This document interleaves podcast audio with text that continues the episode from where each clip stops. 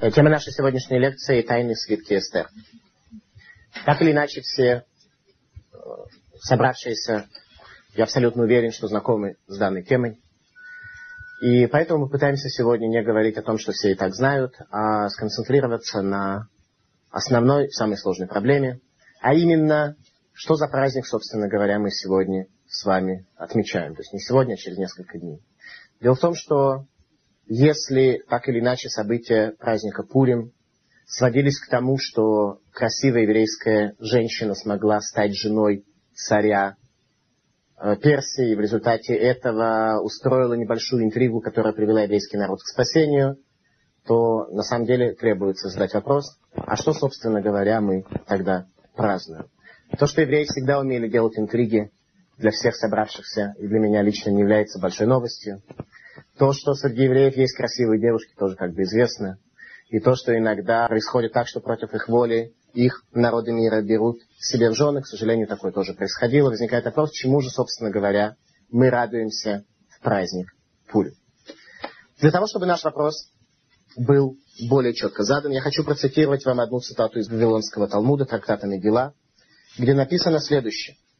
Моше Рабейну незадолго до своей смерти обращается к еврейскому народу и подводит итог того, что произошло во время Синайского откровения, говоря, что когда он спустился с горы Синай, в Талмуде сказано так. И в этих скрижалях и в этой торе есть все те законы, которые, те слова, которые Творец говорил с вами на горе. Талмуд учит нас, что это пришло нас научить тому, Шерегу Акодыш Баругу Лимаше Дигдукей Тура и Дигдукей Суфрим, Умашаха Суфрим Акит Лехадеш, Умайнигу Микра Мегила. Пришло это нас научить, что показал Бог Моше тонкости Торы и тонкости постановлений мудрецов, и то, что мудрецы в дальнейшем установят, и что это чтение Мегилы.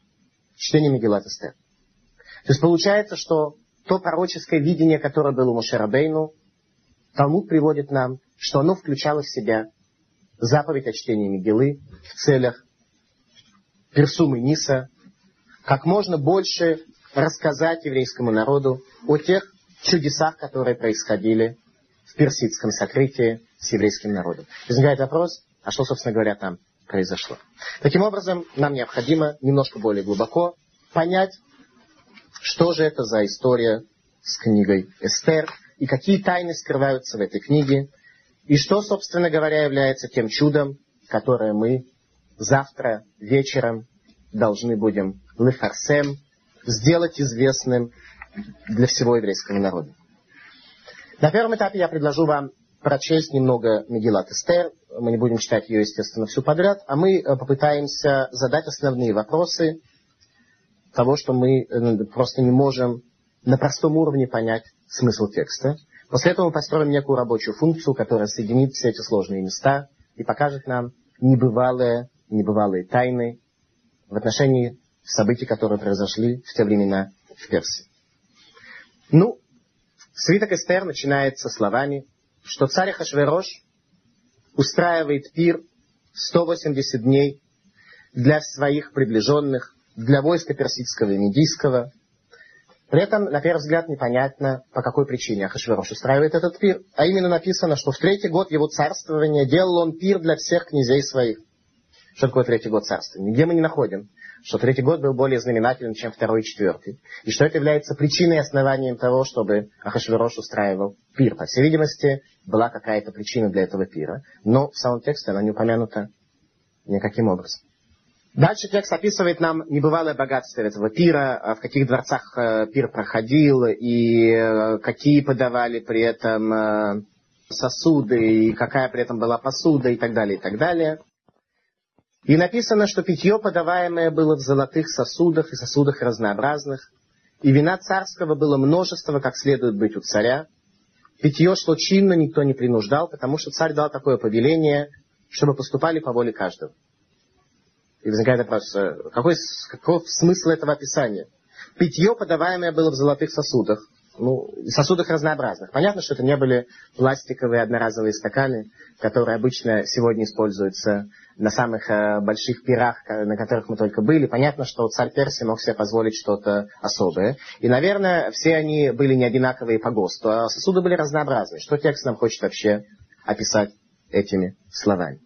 При этом написано, что питье шло чинно, никто не принуждал. Нигде мы не находили, что на каком-то пиршестве должно быть принуждение. Что человеку насильно в рот вливали какие-то виды напитков или какую-то пищу. Что имеется в виду? Очевидно, что ни, один царь такого насилия у себя на пире не осуществлял. К тому же людей нужно э, принуждать для того, чтобы они исполняли какие-то свои обязанности. А для того, чтобы поесть и попить, как правило, человека принуждать не нужно. Мы достаточно добровольно едим и пьем, особенно если мы приглашены к царю. Что имеется в виду? Ахашвирош приглашает Вашти для того, чтобы она показала всем сановникам, всему народу свою красоту. Мидраш объясняет, что она должна была явиться ногой для того, чтобы народы могли увидеть красоту царицы э, Персии. Вашти отказывается, как объясняет Мидраш, потому что она оказалась покрытой проказой. И, в принципе, она не была чрезмерно скромной женщиной, она, и было ей что продемонстрировать, по всей видимости. Хотя археология этого не подтверждает, потому что скелет Вашти не был найден. Тем не менее, поскольку она покрылась проказой, то по какой-то причине Вашти не захотела свою срамоту продемонстрировать всему народу. И отказалась исполнить то, что требует от нее царь. Царь обращается в присяжный суд – а приближенными к нему были список основных судей и руководителей персидской державы того времени. И задает Ахашверош вопрос, как поступить по закону с царицей Вашти за то, что она не сделала по слову Ахашвероша, объявленному через Евнухов. То есть, как поступить по закону? Ну, все мы знаем, что Вашти в конце концов приговорили к высшей мере наказания. Но интересно, нам казалось до сих пор, что высшая мера наказания, которую получила Вашти, мотивировалась вспышкой гнева царя. Царь немножко расстроился и тут же решил ее казнить. Все было совершенно не так. Царь обращается в суд и говорит, как по закону поступить. То есть здесь был исключительно холодный юридический расчет и абсолютно никакого восточного темперамента не наблюдалось. Теперь посмотрим, по какой уголовной статье обвинялась Вашти, что ей инкриминировалось. Ну, для начала, постановление суда. И сказал Мимухан, тот человек, который в дальнейшем станет Аманом, который захочет уничтожить весь еврейский народ, говоря, не перед царем одним виновата Вашти царица, а перед всеми князьями, перед всеми народами, которые по всем областям царя Хашверош. То есть она обвиняется по статье, такой, что ее преступление расширяется как преступление по отношению ко всем министрам и ко всем, грубо говоря, членам Кнессет. Возникает вопрос, почему? Если сам Ахашверош, предположим, мог бы иметь какое-то право на то, чтобы продемонстрировать, скажем, себе наготу своей жены, то непонятно, какой иск был у всего персидского народа на то, чтобы Вашти перед ними явилась. И если уж она не явилась, то совершенно непонятно, в чем являлся состав ее преступления по отношению к народу, какие у них права были на лицезрение царицы Вашти. Продолжается повествование статьи и написано. Потому что дойдет поступок царицы у всех жен до пренебрежения ими мужей своих, когда они будут говорить, царь Хашверош велел привести Вашти, царицу пред лицо свое, а она не пришла. И теперь княгини персидские и медийские, которые слышали о поступке царицы, будут тоже говорить всем князьям царевым, и пренебрежение и огорчение будет довольно. Возникает вопрос, почему поступок Вашти должен иметь какое-то прецедентное значение? А именно, какой-нибудь местный управителя какого-нибудь э, региона, если его жена захочет взять пример с царицы Вашти, скажет, ну, э, Вашти не слушала Ахашвирош, я тоже тебя не буду слушать. Он тут же возьмет э, кнут в руку и сразу же объяснит, что в столице там своя власть, а у нас на местах своя власть. И таким образом восстание женщин тут же будет подавлено. Совершенно непонятно, какие основания были считать, что поступок Вашти приведет к полному дворцовому перевороту. Текст приводит нам описание Мердыхая. Мердыхай, как о нем написано, Иш Егуди Гая Бешушана Бира, Ушмо Мордыхай бен Яир бен Шими бен Киш Иш Емини. Человек, еврей был в Шушане, городе престольном, и звали его Мордыхай бен Яир бен Шими бен Киш, человек из колена Беньямина.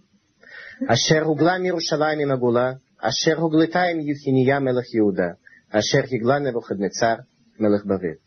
Четыре раза в фразе, описывающей Мордыхай, упомянут Галут, упомянуто изгнание Мордыхая из земли Израиля, как написано, что это был тот Мордыхай, который был изгнан из Иерусалима вместе с изгнанниками, которые были изгнаны с Ехинией царем Иудеи, которых изгнал на выходной царь Вавилона.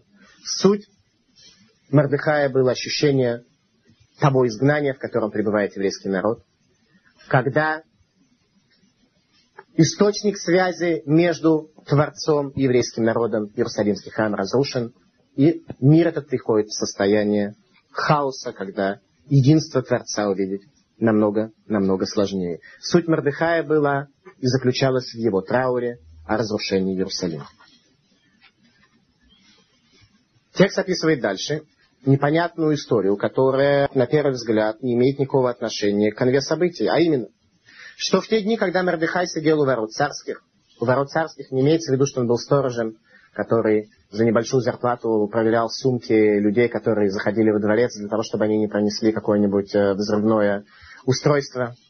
Сидеть у царских ворот означало, что Мордыхай был одним из судей, одним из э, людей, приближенных к власти, то есть руководителем еврейского меньшинства. Так вот, два человека, Бектан и Тереш, два евнуха царских, замышляли наложить руку на царя Хашвероша, замышляли убийство царя, и Мордыхай доносит царю о том, что происходит. Все это было выяснено. Следственные органы провели расследование, и в результате эти два человека были казнены. И было вписано это в книгу дневных записей у царя. Дальше текст нам говорит, после этого возвеличил царь Хашверош Амана, сына Амадата, Агагиянина, и вознес его, и поставил кресло его выше всех князей, которые у него. После этого на иврите Ахара Дваримаэлу, после этих событий, предполагает наличие какой-то причинно-следственной связи. А именно, была какая-то причина, которая привела Амана к власти. То есть есть в этом мире какая-то причина, которая дает силу антисемитам начать преследование еврейского народа. И непонятно какая. Если написано после этих событий, то по-простому мы обычно читаем после тех событий, которые непосредственно перед этим приведены. А что написано после этого? Что Мордыхай вывел двух людей, которые намеревались убить царя. Какая связь между этими двумя событиями? На первый взгляд связи никакой, на второй взгляд тоже связи никакой не будет. Это лишний раз показывает нам, что книга Эстер, Эстер происходит от слова Эстер, сокрытие, сокрытие лица. Книга, в которой причинно-следственные связи сокрыты, как они сокрыты в этом мире. И суть книги Эстер, Мигила, от слова легалот, раскрывать. Мигилат Эстер, раскрытие тайн, раскрытие того божественного сокрытия, которое есть в этом мире. Дело в том, что книга Эстер является одной единственной книгой Танаха, в которой не упомянуто имя Бога. Почему она не упомянута? По той причине, что книга Эстер была написана в период разрушения храма, и пророчество заканчивается вместе с разрушением храма, так что не остается в этом мире видение у людей божественного света. Пророки потеряли свое видение, как пророк Ирмияру описывает в книге Эйха. И пророки ее, пророки Иерусалима, столицы Израиля, не нашли видения от Бога. Бог из этого мира сокрывается, поэтому текст не приводит нам имя Бога в книге Эстер, которая была написана уже после наступления тьмы, то есть период наступления тьмы. А именно, когда садится солнце, то не сразу наступает тьма. В первое время еще виден некий свет солнца, а именно дефагирующие преломленные лучи солнца, которые еще до какой-то степени освещают, все это пропадает за 70 минут, скажем, в Европе. И 70 лет, которые были между разрушением первого храма и строительством второго храма, были тем самым Бейна между двумя светилами, так что во времена книги Эстер очень немногие люди видели Бога. Аман, который после каких-то причин, пока мы не знаем каких, нам требуется все это вскрыть. Аман, который приходит к власти, устанавливает декрет, предписывающий людям кланяться ему. И когда увидел Аман, что Мордыхай не кланяется, не падает ниц перед ним, то исполнился гнева Аман, и показалось ему маловажным наложить руку на одного Мордыхая, так как сказали ему, из какого народа Мордыхай, то задумался Аман истребить всех иудеев, которые были в царстве Ахашвероша, как народ Мордыхаев. Непонятное значение слов, так как сказали ему, из какого народа Мордыхай. Казалось бы, евреев идентифицировать совсем не так сложно. Что Аман не знал, кто такие евреи. Он был Амалеком, и основное его стремление в этом мире, как в дальнейшем увидим из текста, было ненависть по отношению к еврейскому народу. То, что евреи существуют, знают во всех странах мира, в частности в тех, где евреев никогда не было. И антисемитизм есть даже в Японии, где э, евреев никогда в явном виде не видели, кроме разве что периода Второй мировой войны, когда они там находились. Поэтому, э, что касается евреев, которых всегда легко идентифицировать по их одежде национальной, по их образу жизни, по их бородам, по их глазам, предположить, что Аман не знал, кто такие евреи, что Мордыхай, который является руководителем еврейского меньшинства в Персии, является евреем по национальности, если Аман имел интеллектуальный коэффициент выше 15%, то он, безусловно, не мог не знать, кто были такие евреи. Отсюда получается, что это еще одна из тайн, которые лишний раз показывают нам, насколько непросто изучать Танах. В первый месяц, то есть в месяц Нисан, в двенадцатый год царя Хашвероша бросили жребий перед лицом Амана со дня на день, с месяца на месяц, до двенадцатого, то есть до месяца Ада. И Аман, который пришел к власти, и понял, что теперь он может исполнить цель своей жизни, свою мечту, уничтожение еврейского народа. Аман бросает жребий, какое бы время найти для того, чтобы было более вероятно уничтожить евреев. Народы мира смотрят на время как на аргумент функции. Время линейно. День меняет день. То есть время это аргумент функции. Еврейское время, оно совершенно нелинейно. Ибо каждый месяц ходишь, само слово происходит от слова хадаш, новый. Свидетельствует о том, что каждый месяц имеет свое особое влияние. И каждый месяц он не похож на другой. Время несет свою особую функцию, несет особое свое значение. И зависит от того, как евреи устанавливают календарный месяц по свидетельству появления новой луны. Каждый еврейский месяц приносит какое-то особое влияние в этот мир, изменяется качество всей действительности. Это видел Аман. Поэтому Аман, хотя он пришел к власти в месяц Нисан, он бросает жребий, и жребий выпадает на месяц Адар, то есть на 11 месяцев спустя. Казалось бы, если у тебя сейчас есть сила, ты пришел к власти, и ты целью своей жизни видишь уничтожение еврейского народа. Воспользуйся этой целью сейчас, воспользуйся этой возможностью сейчас. Кто знает, что произойдет за 11 месяцев. А вдруг за 11 месяцев ты попадешь в дорожно-транспортное происшествие, какой-нибудь рейсовый осел тебя задавит. Либо ты заболеешь какой-нибудь э, болезнью, от которой ты умрешь в течение 11 месяцев. Либо тебя понизят э, по должности, и ты не сможешь осуществить свои планы. У тебя есть возможность сейчас. Кто знает, что будет через 11 месяцев? Реализовывай эту возможность сейчас. Говорит Аман нет. С евреями так просто воевать нельзя. Нужно найти то время, которое является особо тяжелым для еврейского народа. И он находит такой месяц, месяц Адар. Месяц Адар получается время, которое предназначено для уничтожения евреев. Первая катастрофа в истории еврейского народа должна была произойти в это самое время в Пурим. В Персии. Как написано будет в конце свитка Эстер, «Веавходиш азен наифах миягон симха». И месяц этот был перевернут из состояния траура в состояние радости.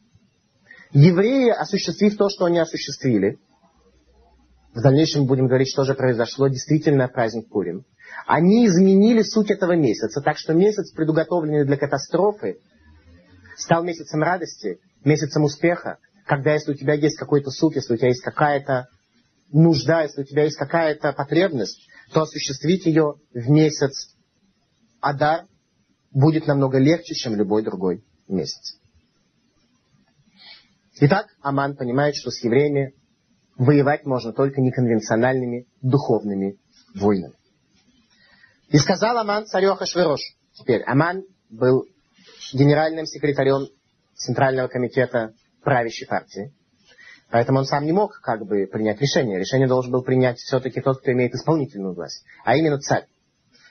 Обращается Аман к царю и предлагает ему некое обвинение, в чем, собственно говоря, евреи виноваты, почему они достойны смерти. Говорит он так. И сказал Аман Ахашверошу, есть один народ, разбросанный и рассеянный по всем областям царства твоего, и законы их отличны от законов всех народов, и законов царя они не выполняют, и царю не стоит оставлять их. В этом все обвинение. Что он, собственно говоря, сказал. Еще раз. То, что народ разбросанный и рассеянный, это означает, что когда вавилонский народ, Вавилонская демократическая республика, евреев изгнала из Иерусалима и поселила в Вавилоне, то есть рассеяли по разным городам. Есть какое-то преступление с еврейской стороны, что евреи жили в разных городах Вавилона, на первый взгляд не видно. Дальше написано, законы их отличны от законов всех народов. Это безусловно верно. Но нет никаких законов у евреев, которые приводили бы к тому, чтобы э, народы мира начали их за это ненавидеть. Евреи едят свою кошерную пищу, молятся в своих синагогах и так далее, но нет как бы ничего в нашей Торе такого, что должно было бы на первый взгляд приводить народов к желанию нас уничтожить. И законов царя они не выполняют. Это вообще какое-то странное обвинение, потому что какие законы не выполняют.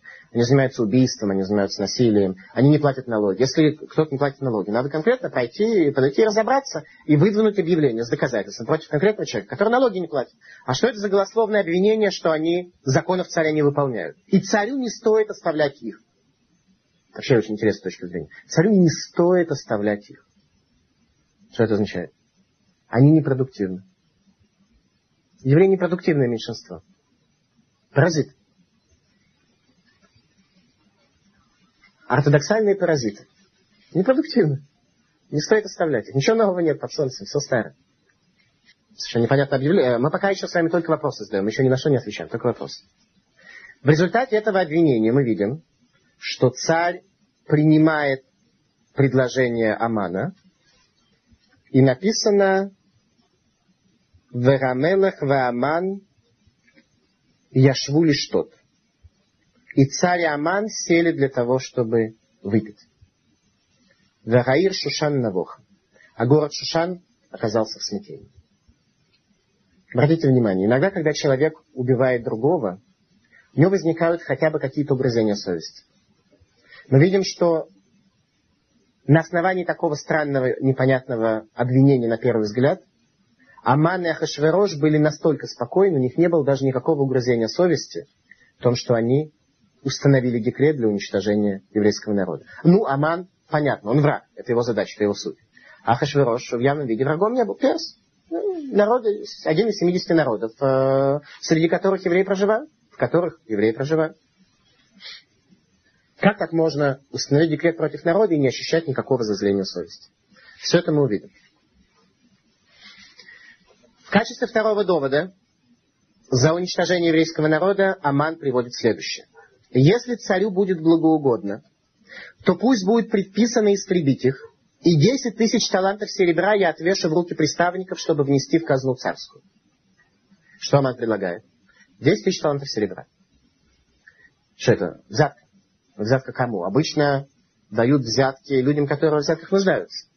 Царь Ахашверош, руководитель Персии, самой богатой страны того времени, периода. Храм был разрушен в 422 году до новой эры, значит, речь идет где-то о 50 лет до этого, 60 лет до этого, то есть 380 год, 370 год. Этот период. Предложить какое-то количество слитков серебра руководителю Персии, который царил над всем миром от Индии до Эфиопии, очень странно. Очень странно. Причем не ему лично, а казну. А казна Персии, она как бы не нуждалась в деньгах в тот момент. Очень странная идея взятки. Очень нестандартная взятка. И узнал Мордыхай все, что делалось, и разодрал Мордыхай одежды свои, возложил на себя волосеницу и пепел, и вышел на середину города и рыдал воплем великим и горьким. Мордыхай объявляет пост, одевает волосеницу. Волосеница – это мешковина, грубая одежда, которая колет тело. И приходит он к Эстер, для того, чтобы рассказать ей о том, что происходит. Эстер тогда уже была царицей. Эстер предлагает Мордыхаю снять свою одежду, волосиницу, поскольку в царский дворец так войти было невозможно. Посылает ему нормальную э, торжественную одежду, в которую он мог бы войти к царю. Однако он отказывается. И, наконец, когда происходит встреча между ними и Эстер, он посылает Эстер для того, чтобы она пришла к царю и просила за еврейский народ. То до сих пор все ясно. При этом написано очень непонятно. Эстер ему говорит, я сейчас не могу прийти к царю. Мердыха спрашивает, почему? И она говорит, все служащие при царе и народы в областях царских знают, что всякий, кто придет во внутренний двор к царю, а приглашен он не был, то ему будет положена смертная казнь. Иначе как, если царь простит его и прострет ему свой золотой скипетр. А я уже не звона к царю 30 дней. То есть она как говорит? Что спешить особенно некуда. Впереди 11 месяцев до даты уничтожения евреев. Меня царь уже не звал 30 дней. Рано или поздно позовет. И тогда я попрошу, как бы, случайно, между делом. А зачем мне сейчас идти рисковать собой? Потому что у Ахашвероша есть какой-то закон. Выясним, в чем его были психологические основания для ведения такого закона. Есть некий закон о том, что самому прийти нельзя. Отвечает Мордыхай Эстер и говорит, «Не думай в душе твоей спастись одной в доме царском из всех иудеев, если ты промолчишь в это время, то свобода и избавление придут к иудеям из другого места, а ты и дом отца твоего погибнете. И кто знает, не для этого ли ты пришла в царский дом. Мордыхай говорит, нет, нужно идти сейчас. Почему сейчас? Нарушение всей логики, нарушение всего порядка. Еще 11 месяцев впереди. Почему нужно сейчас идти? Мордыхай говорит, нужно идти сейчас, иначе ты и дом отца твоего погибнете. Совершенно непонятно. Эстер объявляет три дня поста, Постятся все жители столицы Персии. И через три дня Эстер приходит к Ахашверошу. Ахашверош протягивает ей свой скипетр и спрашивает, чего тебе нужно, царица Эстер. Ад хаци малхут ветеас, до половины царства, и будет тебе дано.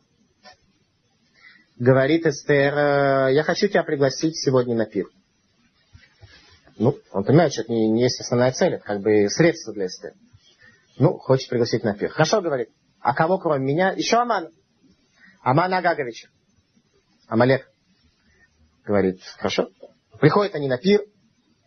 Ну, Аман, поскольку он был приглашен на пир к царю и к царице, понимает, что он достиг высшей точки своих взаимоотношений внутри царства, своего положения в царстве. Он понимает, что это действительно высшая ступень для его возможного продвижения. Приходит он домой, рассказывает своим домочадцам и своим друзьям и советникам, и говорит, и сказал Аман, и не звала Эстер царица никого с царем на пир, который она приготовила, кроме меня. Так и на завтра я зван к ней с царем.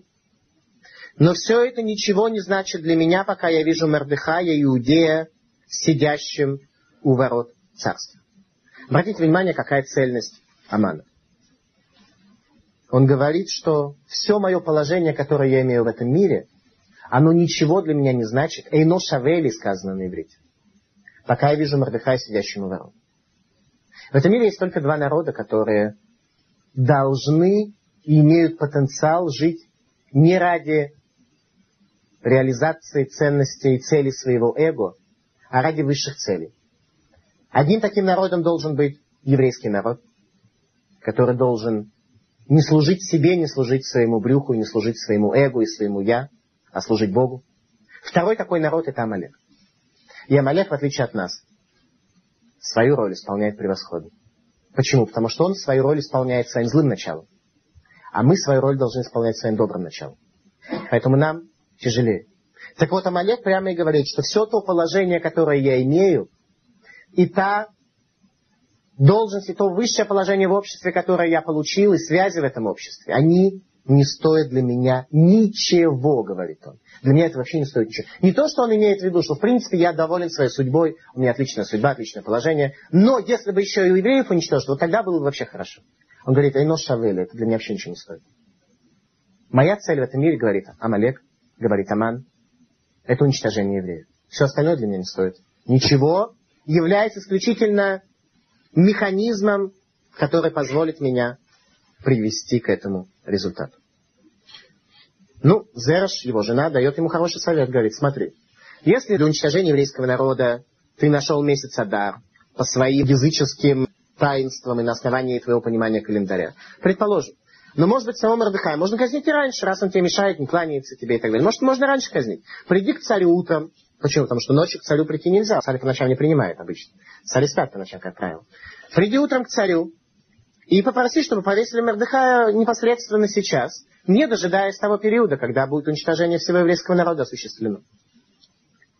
Понравилось это Аману, он приготовил дерево, и той же ночью побежал к царю, потому что не мог даже дождаться до утра. В ту ночь отнялся сон у царя. Непонятно, чем та ночь отличается от каких-то других. Что значит та ночь? Та ночь предполагается Балайла Гагу, в эту особую ночь. То есть в эту ночь произошло что-то особое. Отнялся сон у царя, и велел он принести памятную книгу дневных записей, чтобы читали их перед царем. Что имеется в виду? Ахашверош столкнулся с большой проблемой. Он видит, что в государстве происходит какая-то смута, происходят какие-то волнения. Мордыхай вдруг снял свою одежду и ходит в волосенице. А Мордыхай был руководителем Сангидрина, то есть руководителем еврейского народа. И персы с руководителями народов э, были в состоянии хорошей дружбы. То есть персы давали руководителям народа все, что они хотели, чтобы была стабильность. Они не хотели отсутствия стабильности, поэтому они дали Мордыхаю все, что его могло интересовать. И он видит, что Эстер приглашает его с Аманом на пир. Он видит, что Аман прыгает и собирает у себя советы и приглашает своих мудрецов э, вечер за вечером. Он видит, что в стране что-то происходит. А что происходит, он не понимает. Он не понимает, подумаешь, евреев еще любит. То есть он, он ему даже в голову не приходит, что это может быть связано.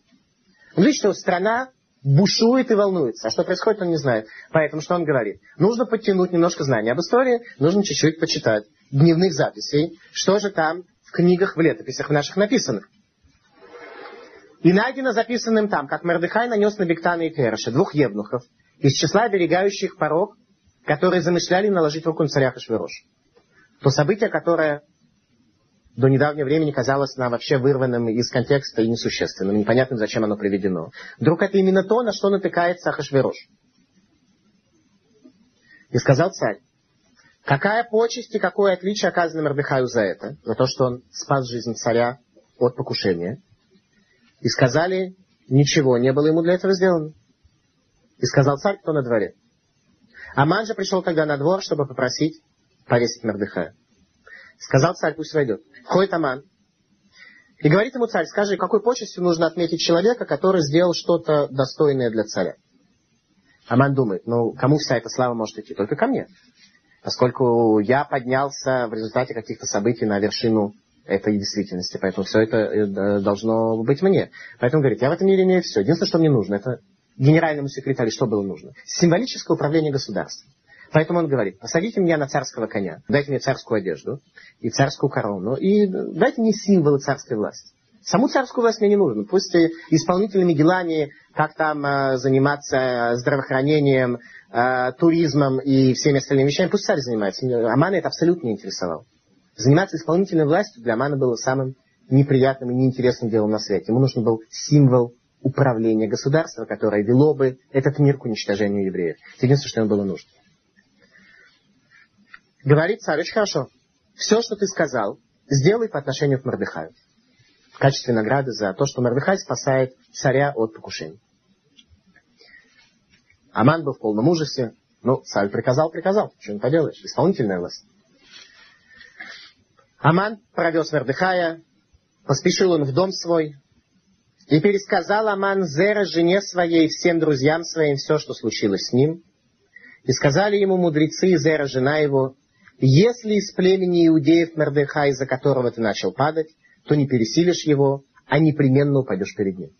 И тут мы видим совершенно непонятно, что опять возникает вопрос о национальности Мордыхая. Если из племени иудеев Мордыхай, что имеется в виду?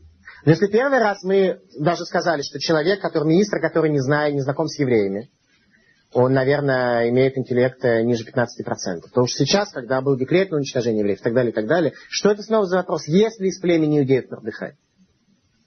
Все это нам говорит о том, что книга Эстер написана языком сокрытия, и ее нужно начать читать. На этом закончились наши вопросы, начинаются ответы на все те вопросы, которые мы с вами задали. Небольшая историческая перспектива.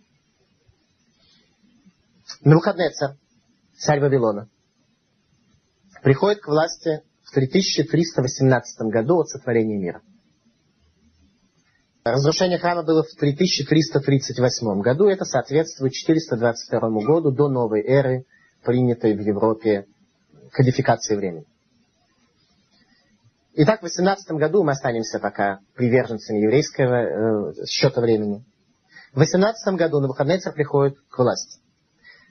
Сразу же он ведет войну против земли Израиля. В 19 году захватывает царя Еокима и наносит первое поражение евреям. В 24 году он изгоняет царя Ехинию в Вавилон, и вместе с ним спускается Мордыхай, о котором было написано непосредственно в тексте, о том, что он был изгнан вместе с Ехинией царем иудейским. А в 338 году уничтожается храм, разрушается храм, и евреи полностью изгоняются в Вавилон из земли Израиля. Таким образом, разрушение храма происходит ровно через 20 лет после того, как Навуходнецер, царь Вавилона, приходит к власти. Пророк Исаия, который жил за 70 лет до разрушения храма, пишет следующее пророчество в своей книге. Он говорит, что земля Израиля будет э, захвачена, евреи будут изгнаны из Иерусалима, храм будет разрушен, но через 70 лет храм будет отстроен заново. Возникает вопрос, насколько в тот момент пророчество Исаии было вероятным. А именно, э, понятно, что пророчество, особенно когда задним числом мы знаем, что оно исполнилось, то оно очень вероятно. Но я, э, в моем вопросе я подразумевал нечто другое.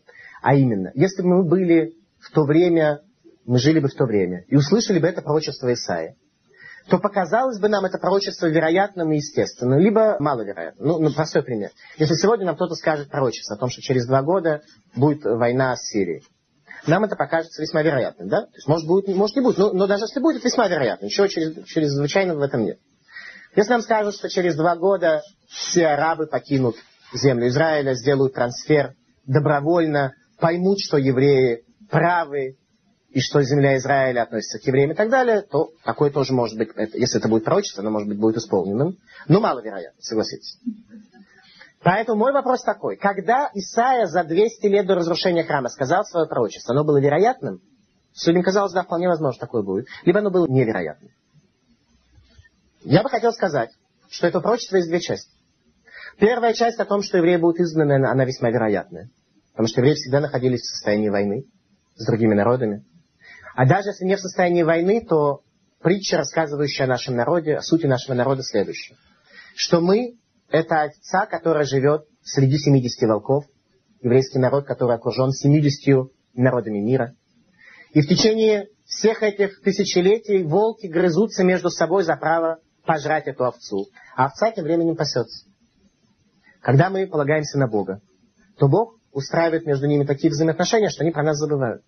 Когда мы оставляем Бога, Бог говорит, я вас тоже оставлю. И тогда волки между собой подписывают коалиционные соглашения. И находят возможность и способ заняться, наконец, евреями. Так происходит катастрофа. Когда мы отказываемся от Бога, Бог оставляет нас, и происходит катастрофа. Поэтому говорит Исаия, что через 200 лет храм будет разрушен, но через 70 лет он будет отстроен заново. А это часть пророчества, на мой взгляд, очень маловероятна. А именно, ведь если евреи не смогли удержаться на этой земле, то вернуться на эту землю будет намного-намного сложнее. К тому же вернуться должно будет через 70 лет четвертое поколение, которое должно, кроме всего прочего, сохранить за собой знания и умения, как построить храм. И сохранить заповеди, потому что земля Израиля дается только на условии соблюдения евреями Торы. Если евреи не соблюдают Тору, на этой земле они быть не могут. Но что самое интересное, это каким образом Исаия знал про 70 лет. Откуда он высчитал эти 70 лет? Результатом какого расчета появляются 70 лет после которых евреи смогут снова вернуться. Что это за 70 лет ожидания? Исаия сказал следующее, что еврейский народ нарушает Шнат Шмита, субботний год. Сейчас у нас с вами субботний год. Евреи возделывают землю и нарушают Шнат Шмита уже 290 лет на момент жизни Исаи, когда он сказал свое пророчество. Поэтому, говорит, еще 200 лет, если мы будем обрабатывать нашу землю в шаббат, в Шнат Шмита, в субботний год, то земля исторгнет нас, потому что дана она нам на условии соблюдения субботних лет. Земля исторгнет нас, и 70 лет она будет пустовать, а после этого она снова вернет нас к себе, мы снова сможем вернуться на эту землю. Итак, пророчество о 70 годах пророка Исаия. Также Исаия говорит, что когда евреи вернутся назад, приведет это к разрушению Вавилонской империи и к большим неприятностям для вавилонян. В связи с этим, для неевреев дата в 70 лет была страшной датой, которой они страшно боялись. Они боялись не потому, что евреи вернутся, но даже если евреи вернутся и отстроят храм, для них не так страшно. Они боялись тех катаклизм, которые возникнут у них в связи с строительством храма и той второй частью пророчества о неприятностях для Вавилона. Поэтому народы, в частности цари Вавилона, в жутком страхе и трепете отсчитывают, когда же, наконец, закончатся эти 70 лет и что будет. И первым из таких считающих был царь Бельшазар, внук на выходнеца. Он отчитал 70 лет. Только не от даты разрушения храма, а от первой даты захвата царя Иоакима и прекращения независимости земли Израиля. Ему показалось то, что он у евреев храм разрушил, не так существенно. Здание разрушил. Что в этом такого? Он посчитал, что главная часть захвата вавилонянами земли Израиля заключалась в том, что они пришли со своей армией, э, захватили Иерусалим, э, захватили царя, наложили налоги, то есть лишили нас независимости. Это казалось для них существенным. Поэтому Бельшазар начинает отсчитывать от 19 года, от 3319 года, 70 лет. Отчитал 70 лет, видит, ничего не произошло. Храм не построен. Неприятностей для Вавилона нет. Устраивает большой пир. И на этом большом пире он выносит храмовые сосуды, которые он оскверняет своими руками, устраивая попойку из этих храмовых сосудов. Те храмовые сосуды, которые до этого вавилоняне держали в своих хранилищах, не допуская до них даже археологов и историков с тем, чтобы те провели научные исследования, в вопросах теологии еврейской. Они достали своими руками осквернили эти сосуды. Той же самой ночью появляется рука, которая пишет на стене три слова. То, что сделал, замечено, взвешено и вынесен приговор. Как только они увидели руку, которая пишет на стене слова, они в полном ужасе протрезвели, бегут к пророку Даниэлю и спрашивают, ну что же будет? Говорит Даниэль, все будет хорошо. Эти слова означают следующее, что все, что ты сделал, взвешено, замечено и вынесен приговор. А приговор говорит очень конкретный. Ты умрешь этой же ночью. Обратите внимание на разницу между пророчеством еврейских пророков и на разного рода и разных форм лжепророчества. Лжепророк что бы сказал в такой ситуации? Ну, по всей видимости, имеется в виду, что в течение ближайших 15 лет экономический спад у нас небольшой будет наблюдаться на 3,8% ежегодно. А потом пойди проверь, а потом можно всегда будет сказать, что все изменилось, и э, развитие новых рынков привело к тому, что спад этот э, не оказался. Всегда потом заднее число можно себе оправдать. Что говорит еврейский пророк? Что ты умрешь сегодня ночью. Просто проверить такое пророчество. Правильно? Надо проверить, умрет или не умрет. Только Бельшазару было совсем не весело. Ему было совсем не весело проверять это пророчество. Конечно же, он умер той же ночью. Но для того, чтобы не умереть, он вводит танки и подразделения десантников в столицу, перекрывая дороги, закрывая городские ворота, укрепляя свой дворец. Двое приближенных к нему людей Кир и Дарий совершают покушение на царя, убивают его той же ночью. И дальше принимают между собой решение, кто из нас будет царить. Каждый вдруг почему-то начинает уступать другому. Никто не хочет связываться с этим еврейским богом. Период такой неустойчивый. Наконец они говорят, у того же Исаи сказано, что после Вавилона править Вавилоном будет Мидия, а после этого Персия. Поэтому, поскольку Дарий был представителем Мидии, он был начальником э, области Мидии, а Кир был начальником Персии, то говорят они, давай-ка ты сначала будешь Дарий царствовать так, как сказал еврейский пророк, а после этого, после твоей смерти я буду царить. Так они между собой договорились. Дарий э, царит несколько лет, два года, умирает, после этого приходит Кир, тоже умирает через некоторое время. И после этого к власти приходит Ахашверош. Ахашверош тоже считал 70 лет. Первый пир, который устраивает Ахашверош, в третий год своего царствования, это пир, когда по его расчету времени не исполнилось пророчество Исаия в 70 годах.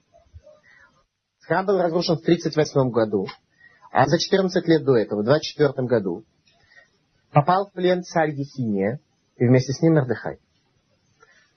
В вопросе правления Богом этим миром есть следующий принцип, что Творец дает человеку наказание только после того, как он дает ему сначала возможность излечиться.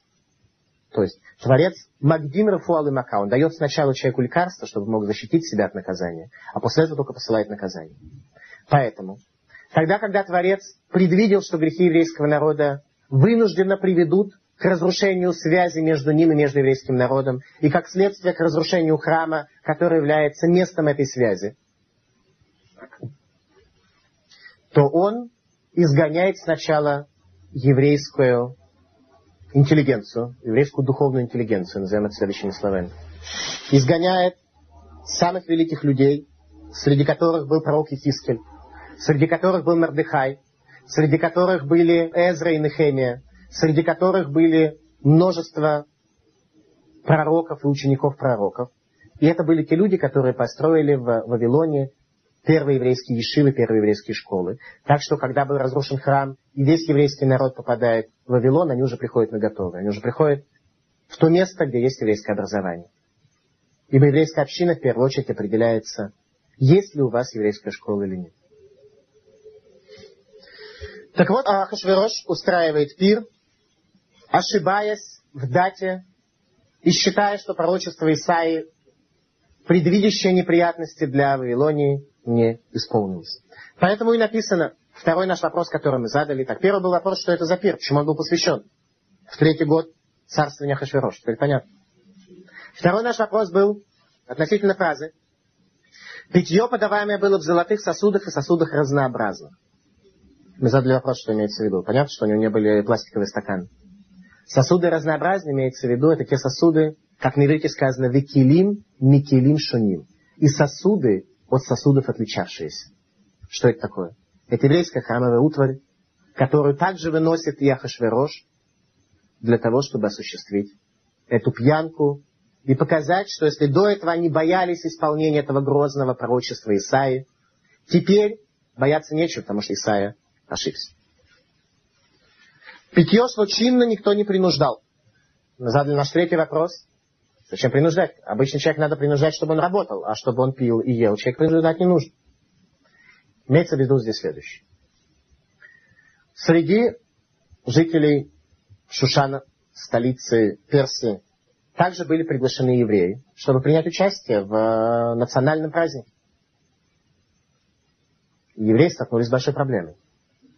С одной стороны, прийти праздновать и пить из сосудов храмовых, праздновать что? что не исполнилось пророчество Исаии о том, что через 70 лет евреи смогут вернуться, отстроить храм и восстановить порванную связь между Богом и человеком. Прийти на такой праздник для еврея означало осквернить самое святое, что у нашего народа есть. Это память о храме. Даже э, правительство упало и только благодаря одной идее отдать место, где стоят развалины храма. У евреев возникла сложная дилемма, как поступить. С одной стороны, осквернить своими руками самое святое, что у нас есть, это очень тяжело. Но с другой стороны, вавилонский народ отнесся к нам с большим вниманием, дал равноправие, дал равные гражданские права, дал все, в чем мы нуждались. Хорошо к нам относятся. Вавилонский народ э, позволил нам э, вести торговлю, заниматься разного рода деятельностью. Нет никаких ограничений. А вдруг, если мы не придем на их национальный праздник?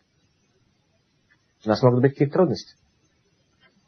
И евреи один за другим решили, что евреям надо быть дома, а на улице нужно быть гоем, чтобы гойки хорошо относились. Евреи приходят на этот праздник. Теперь, естественно, им э, не было никакого принуждения. Им организовали кошерное вино, кошерную пищу. Под Рашгахой главного равината Вавилона. Все было кошерно, все было в порядке. Не то, что они там ели что-то не кошерно. Нет, э, разные вина были. Что значит разные вина? Понятно, что не портвейн пили дешевый, дешевый такой, плохого качества. Что, что имелось в виду, что разные были вина. Индусам давали свою индусскую пищу. Эфиопам, я не знаю, что им давали, но если что-то и давали, то что-то такое эфиопское, я не знаю, что эфиопы... А, пиво, пиво. Понятно, что эфиопы пиво пьют, это известно. Э, а евреям дали кошерное вино, чтобы все было нормально. Все были довольны. И евреи плюнув себе в лицо, пришли на данное мероприятие. Ахашвирош решил продемонстрировать красоту своей жены. Вашта не была чрезмерно скромной женщиной, но когда она была покрыта проказой, то демонстрировать ей было нечего. То есть было что демонстрировать, но то, что она хотела продемонстрировать, было покрыто проказой. Поэтому у нее возникла некоторая техническая трудность. Поэтому она отказалась. В результате ее казнили по закону. То есть, что это закон? Почему, как здесь написано, судьи постановили, что не перед только царем виновата царица, а перед всеми князьями, перед всеми народами? Идея здесь следующая. Кто была такая Вашти? Вашти была дочерью Бельшазара. Того самого Бельшазара, который умирает в день, когда он э, празднует 70 лет. После того, как власти приходят за ним Дарий, а за ним Кир, то Вашти, будучи девушкой достойного происхождения, тем не менее оказалась не у дела, оказалась не у власти. И после смерти Кира Ахашверош смог, он был такой пробивной мужик, он смог организовать себе власть, а сам он был человеком низкого происхождения, как объясняет нам Мидраж. Поэтому для того, чтобы укрепиться у власти, Ахашверош должен был жениться на достойной девушке. Он поискал, кого-то можно найти. Нашел Вашти. Она все-таки как-то то, что называется, в системе, женится на Вашке и окружает себя, как Петр I окружил себя своими ребятами низкого происхождения в свое время, также и Ахашверош ставит своих людей низкого происхождения, и на ком он их женит для укрепления? На знатных женщин. Поэтому и сказано было, что поступок Вашты может иметь прецедент.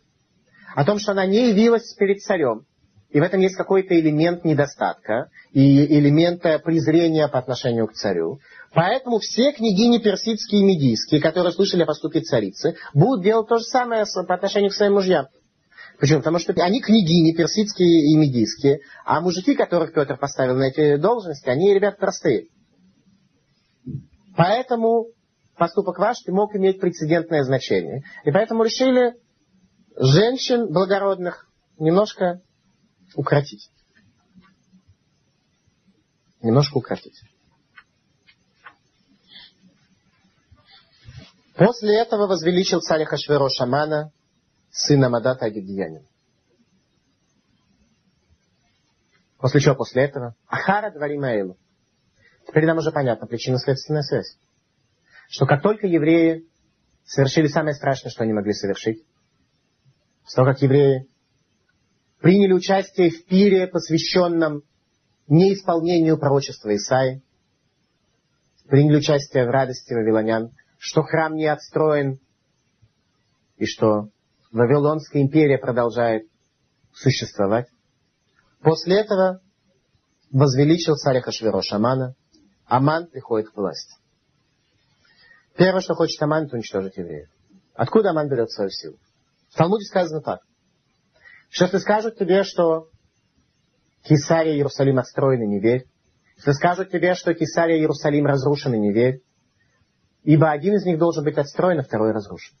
Что имеется в виду? Евреи и наш антипод Амалек, и домитяне, никогда не могут находиться в равном состоянии возвышения или падения. Если поднимается один, то падает другой. Один внизу, то другой наверху. У нас всегда мы находимся в противофазе. Почему? Так сказал Ицхак.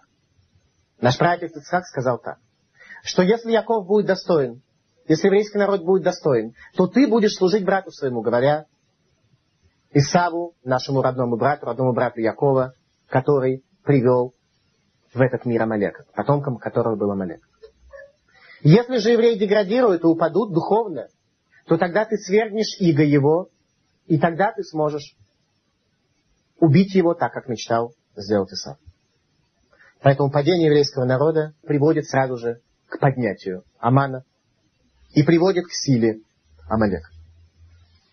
Ахара Дваримаэлу после этих событий, имеется в виду после тех событий, когда еврейский народ потерял свою духовность. И показалось ему маловажным наложить руку на одного Мордыхая, так как сказали ему, из какого народа Мордыхай. Амалек всегда знает, такие евреи. У него не было сомнений, что Мордыхай татарин или курд. Он прекрасно знал, кто такие евреи. Он страшно желал уничтожить нас. И антисемитизм Амалека отличается от антисемитизма других народов. Каким образом? Другие народы преследуют евреев и уничтожают их тогда, когда у них есть шанс. Когда они заранее видят, что у них есть большой шанс и никаких особенно потерь для себя в явном виде. Амалек ненавидит нас столь сильно, что он идет воевать против нас даже тогда, когда нет никакого шанса.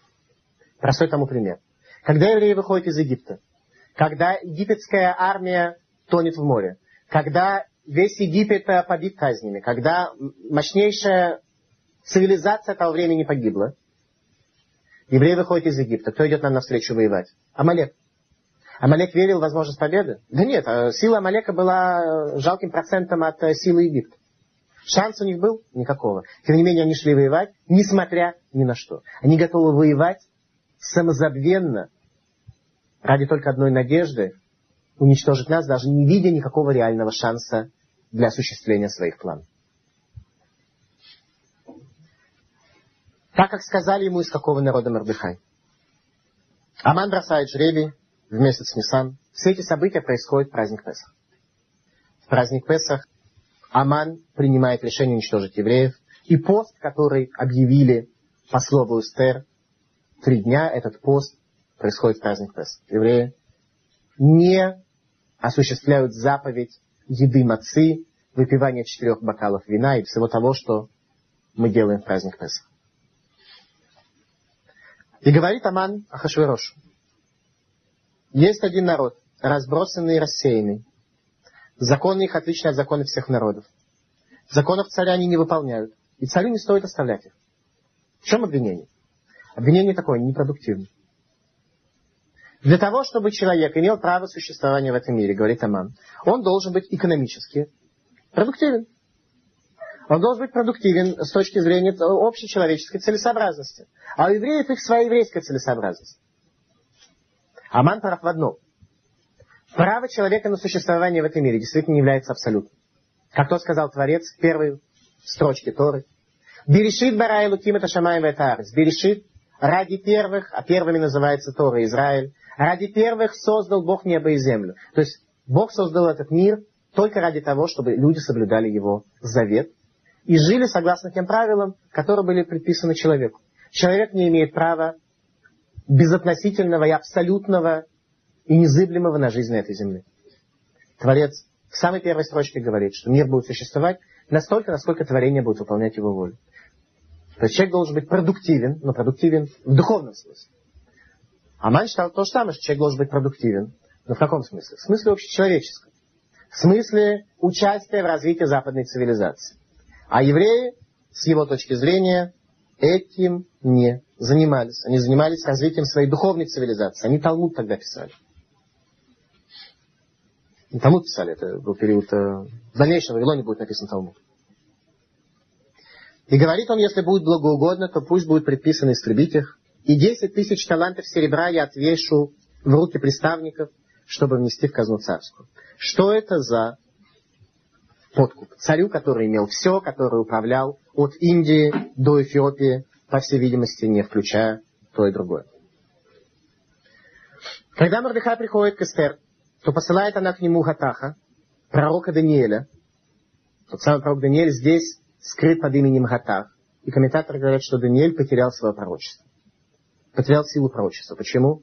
Потому что тьма все больше наступала, Бога все меньше видели, Ибо мы говорили с вами, что 70 лет пророчества – это состояние, как после захода солнца, каждую минуту все меньше и меньше видно, также и чем дальше, тем меньше было видно Бога, поэтому Даниэль потерял свое пророчество. Об этом было сказано Ратах. Ратах – это растаявший.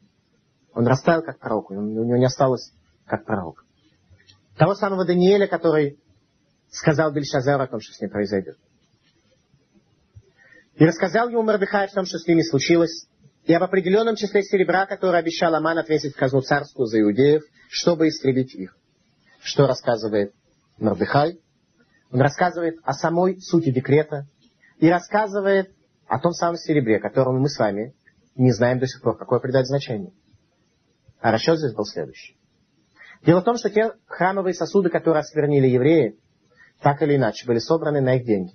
А именно, в месяц Адар. Сейчас у нас с вами месяц Адар. Евреи собирали по полшекеля на нужды храма.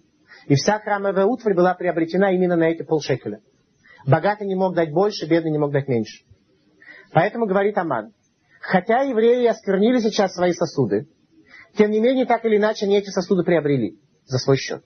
Поэтому мы должны сделать некое символическое антидействие и пожертвовать в нашу казну нашим идолам, нашим ценностям аналогичную сумму денег. А именно, 600 тысяч человек, которые пожертвовали по полшекеля первый раз, когда это было осуществлено в пустыне они дали таким образом 300 тысяч э, шекелей. 10 тысяч талантов серебра является той самой суммой, 10 тысяч сливков, в каждом из которых было по 30 шекелей.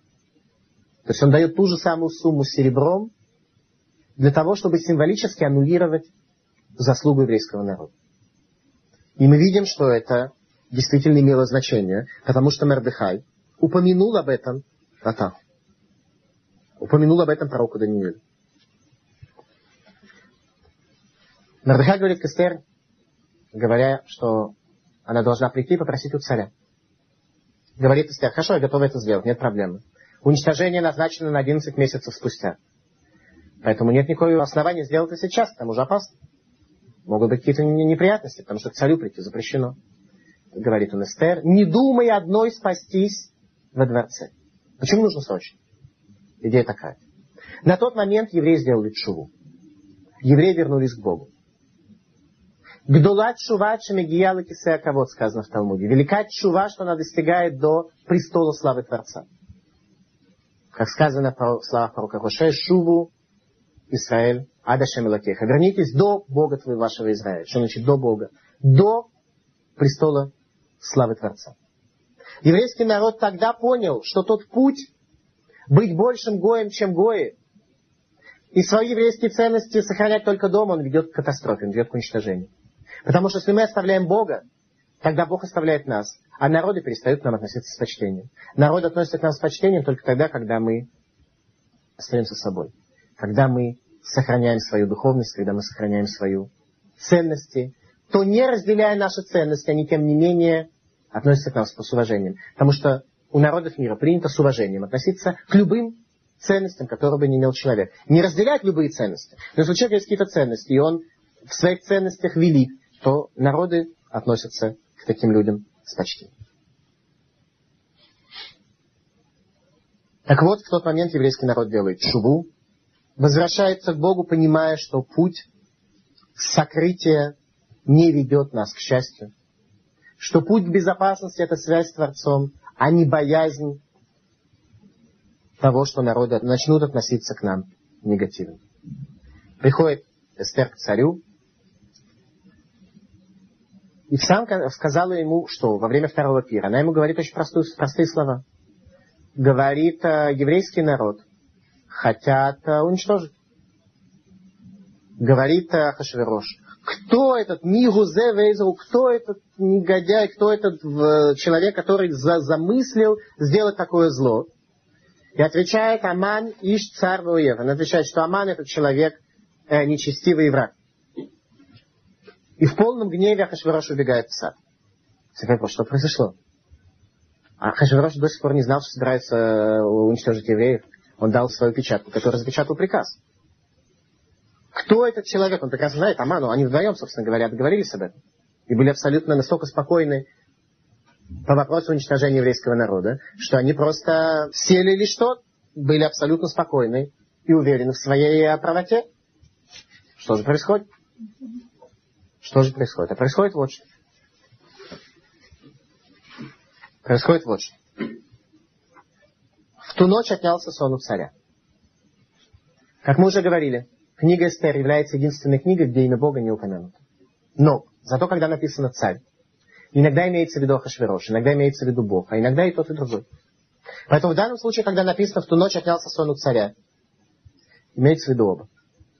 У Бога Израиля отнялся сон, потому что еврейский народ, сделав чуву, таким образом удостоился спасения. И Творец перестал как бы дремать. Обратите внимание, до этого момента, когда катастрофа должна была произойти, Творец не то, что физически нас уничтожал, он дремал, он отключился от этого мира. Он перестал нас защищать. В ту ночь отнялся сон у царя. Теперь он начинает нас активно защищать. Что касается Хашвироша, то об этом Раф Соловейчик дает следующее объяснение, что Ахашвирош в легкой степени страдал манией преследования. Сам декрет, который устанавливает Ахашвирош, запрещая ходить к нему во внутренний двор, не будучи приглашенным, свидетельствует о легкой форме страха, которая была у Ахашвироша. Опять же, исторически мы с вами увидели, что Ахашвирош был человеком низкого происхождения, и он э, предполагал о возможности какого-то покушения на себя и так далее. Поэтому видит он Ахашвирош, что все государство находится в состоянии небывалого волнения. Эстер бегает э, и постится, Мордыхай ходит в волосенице, Аман собирает э, каждый день советы своих советников. Что-то происходит необычайное, а он ничего не понимает. Ахашвирош был единственный из всех упомянутых в тексте книги людей, который был человеком с очень низким интеллектуальным коэффициентом. Поэтому он был главой государства. У него был очень низкий интеллектуальный коэффициент. Он до самого конца не понимал, что происходит. До самого конца не понимал. Ему говорят, евреи неэффективные, не нужно их оставлять. Ну, не нужно. После этого э, Эстер сказал, нет, нужно. Нужно, значит, нужно. Дал Мордыхая, Мордыхая главным советником назначил. Ему было где-то, в общем, в принципе, все равно. То есть он единственный, кто до самого конца не понял, что вообще в государстве происходит. И он настолько сильно не понимал, что даже сам понял, что не понимает. Это хороший признак. Когда человек понимает, что он не понимает, очень хороший признак. Так вот, он приглашает к себе ночью, когда сон у него отнимается, когда у человека отнимается сон, когда он взволнован, когда он не может расслабиться, когда он не может успокоиться. Зовет он себе привратника, а привратником был один из сыновей Амана. И говорит ему, прочти-ка э, нашу летопись, может быть, из того, что написано, я что-то смогу лучше понять. Немножко истории почитать. Тот открывает книгу наугад и видит, как написано, как Мордыхай выдал двух заговорщиков. Аман пытается перелистнуть страницу и читать о чем-то другом. А страница слиплись, он не может этого сделать. Он пытается перевернуть. Хашураш говорит, ну давай же читай. Тот все пытается, давай же читай, давай же читай. Наконец говорит, читай там, где ты стоишь. И Аман начинает читать про то, как Мордыхай выдал двух людей. Теперь обратите внимание. Одна из тайн книги Эстер заключается в том, что большое количество событий, которые на первый взгляд между собой не связаны, которые были даны четко в определенном порядке, задним числом дали возможность восстановления происхождения чуда. А именно, если бы, ну, во-первых, интересный элемент следующий. Творец дает возможность Мердыхаю выдать Бектана и Тереша еще до того, как Аман пришел к власти. Написано после этого о том, что Аман пришел к власти. Смотрите, что имеется в виду. Творец заложил в действительность возможность для евреев осуществить свое чудо еще до того, как наказание им было предрешено и предписано. Как Мордыхай выдал этих двух людей? Очень часто бывает, что где-то я нахожусь в общественном заведении. Люди между собой э, говорят по-русски, не предполагая, что я могу их понимать. Религиозный человек и так далее, но по-русски вряд ли. Иногда что-то интересное говорят. Иногда в самом интересном э, моменте я в их беседу тоже вписываюсь, участие принимаю. И тогда они все оказываются пораженными.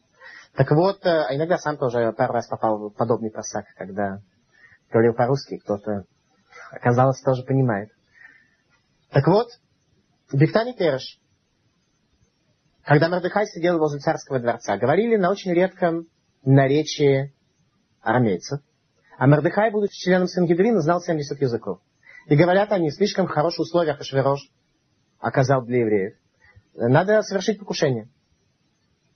Мордыхай это слышит и доложил. Прошли эти два евнуха проверку полиграфом. Выяснилось, что лгут, когда отрицали свою вину. И в результате их казнили. Так вот, все это было записано, и на основании этого произошло дальше чудо, как мы с вами увидим. Это то, что прочел Ахашверош, когда он волновался о том, что же происходит в его государстве. Теперь еще один момент. Сказано, что человек, который говорит важную информацию от имени того, кто ее сказал, Мивигу Лалула, приводит спасение в этот мир. А именно, как Мардыхай передал об этом царю? Он передал через Эстер. Что могла бы сделать Эстер? Эстер могла прийти и сказать царю, ты знаешь, вот эти два евнуха, они замышляют убить тебя. Когда она получила вес э, в глазах царя, она, я Эстер, откуда ты знаешь? Он говорит, через мои агентурные данные. Ну, выяснилось что Эстер имеет агентурные данные, неважно какие. И она спасла царя. Тогда бы вся награда пришла к Эстер. Тогда бы все чудо не произошло. Что пришла и сказала Эстер? Что я знаю это от Мордыхая. Когда мы говорим, что я знаю это не в силу себя, не в силу своих качеств, а в силу того, что просто я от кого-то услышал. То есть получается, что вся заслуга принадлежит ему, а не мне. Так вот тот, кто принимает заслугу не на себя, а на другого, он не видит улалолам, он приносит спасение в этот мир. Потому что было записано именем Мордыхая. Посмотрите. В ту ночь отнялся сон у царя, и велел он принести памятную книгу дневных записей, и читали их перед царем. И найдено записанным там, как донес Мордыхай на Биктана и Кераша. Смотри, как донес Мордыхай. Стал быть, Эстер передала от имени Мордыхая. Что они замышляли наложить руки на царя Хашверош. И сказал царь, какая оказана почесть и отличие Мордыхаю за это? И сказали отроки царя, ничего не сделано ему. Сказали правду, ничего не сделано, не было никакого подвища. И сказал царь, кто на дворе? У него была э, легкая степень мания преследования. Думает, раз Мордыхай в волосенице, может быть, он чем-то недоволен, может, недоволен отношением государства. Кто на дворе? Вдруг Мордыхай пришел на двор для того, чтобы попытаться как-то отомстить царю. Аман же пришел тогда в внешний двор царского двора просить повесить Мордыхая. Тогда у него все меняется. Нет, Мордыхай наш. Значит, Аман не наш, поскольку между ними есть какое-то противоречие. Теперь он начинает Аман уже подозревать. Приходит он, к нему Аман. Говорит царь, как нужно отблагодарить человека, который сделал царю добро, имея в виду Мордыхая, за то, что ему никакого добра не было сделано, когда он выдал э, двух э, этих самых. Говорит э, Аман, кому это может относиться? Только ко мне. Евреи же падают, деградируют. Евреи же выпили э, сосудов своего храма. Поэтому мы Амалек поднимаемся. Значит, нам, а что мне нужно говорить? Мне нужны только символические царские знаки приличия, знаки, как по-русски сказать. Знаки властные О, почести, царские почести мне нужны, больше ничего не нужно. Говорит он это Ахашверошу. Тут Ахашверош понимает. По всей видимости, Аман действительно замышляет против царя, потому что он требует уже царской власти. Того, что он имеет, потому что он первый министр, ему мало. Он хочет царскую власть, он хочет царского коня и царскую одежду и корону. Подозрение еще больше попадает к нему в сердце. Он говорит, отлично, сделай все это Мордыхаю. Аман был вынужден это сделать. Приходит он после этого в позоре домой и пересказал Аман Зера жене своей всем друзьям его, что случилось с ним. И сказали ему мудрецы его и Зера жена его, если из племени иудеев Мордыхай, из-за которого ты начал падать, то не пересилишь его, а непременно упадешь перед ним. Что это за сомнение, если из племени иудеев Мордыхай? До сих пор мы с вами, раскрыв тайны книги Эстер, уже увидели глубину этой книги, глубину и понимание картины мира, которую видели все действующие персонажи. Они сказали ему так. Если из племени иудеев Мордыхай, если то, что Мордыхая привело сейчас и подняло на царского коня, и то, что привело его к царской короне, если это не случайность, а если это закономерность какого-то изменения внутри еврейского народа, то ты не пересилишь его, а непременно упадешь перед ним. Потому что собственной силы у тебя нет. Ты питаешь свою силу, антисемитизм и Амалек в первую очередь питают свою силу только из грехов еврейского народа. Если еврейский народ делает шубу, возвращается к Богу и поднимается, ты непременно упадешь. Теперь обратите внимание, урок психологии, насколько нужно быть человеком предприимчивым, если ты нечестивец. Написано так. Пришел он к друзьям своим, рассказал он жене и друзьям своим, и сказали ему мудрецы из Эра, жена его, если из племени Гет, Мердыха и так далее. Обратите внимание, он пришел к друзьям своим. Как только они услышали всю эту историю, они тут же из друзей перешли в мудрецов. Мы уже не твои друзья. Твоими друзьями были до сих пор. Разрывная функция. До сих пор мы были друзьями. Как ты начал падать, мы уже не друзья, мы уже твои мудрецы. Мы с тобой знакомы, мы можем дать тебе совет за хорошую плату и так далее. Друзья его сразу же оставляют в самом, самом, самом начале его падения. И тут, как только он от своего позора отошел, приходят к нему посланцы от Эстер и от царя Хашвероша для того, чтобы пригласить его на второй пир. А на втором пире Эстер произносит фразу, говоря, что наш народ должен быть уничтожен. И говорит Ахашверош, Мигузе что это за человек, который готов э, уничтожить еврейский народ. Амана вешают. Что происходит с Хашвирош? А Хашвирош вдруг понимает, что евреи на самом деле вполне интересный народ, у них есть какая-то своя духовность. Они вполне даже продуктивны. Напрасно их было принято решение убивать.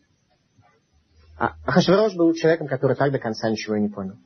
Что касается нашего народа, то у нас сказано дальше в тексте Мегилы, «Ваходиш азен пахми ягон симха», что суть этого месяца, суть самого тяжелого месяца в еврейском народе, месяца Адара, еврейский народ своими поступками перевел, перевернул Миягон Симха от горя к радости. Сегодня месяц Адар является самым радостным месяцем в еврейской истории. Благодаря чему мы попали в состояние уничтожения? Благодаря тому, что евреи приняли участие в пире Ахашвероша. Благодаря чему мы спаслись от этого? Благодаря тому, что еврейский народ смог сделать шуву, вернуться к Богу, и мы видим, как Бог спасает, заложив в саму эту действительность возможность для нашего спасения. Две минуты о конкретных э, действиях, которые каждый еврей обязан совершить в праздник Пулим для того, чтобы провозгласить тем самым о чуде, которое произошло. Самой важной частью праздника Пурим является чтение Мегилат Эстер. Чтение Мегилат Эстер будет в Йом Хамиши вечером, после захода солнца во всех синагогах, и в Йом Шиши утром, в конце утренней молитвы. Принято евреям дать три раза по пол шекеля в память о тех махацита шекель, половинах шекеля, которые евреи давали на храмовый утварь. Принято дать матанот леевюним, деньги для бедных, которые можно передать авинам или тем, кто собирают деньги для бедных. Принято послать в Йом Шиши Мишлох Манот Ишлерегу подарки от человека к ближнему своему. Нужно дать хотя бы одному человеку хотя бы два э, каких-то пищевых подарка. И принято в Йом Шиши задолго до наступления Шаббата немножко выпить, точнее, хорошо выпить, для того, чтобы не отличать благословен Мердыхай от проклят Аман. Но поскольку Пурим у нас сегодня в Шаббат, в этот год, то поэтому выпить нужно так, э, чтобы с одной стороны не различать, но с другой стороны, чтобы человек имел возможность подготовиться к субботе и как следует ее провести. Спасибо за внимание. Пожалуйста, вопрос.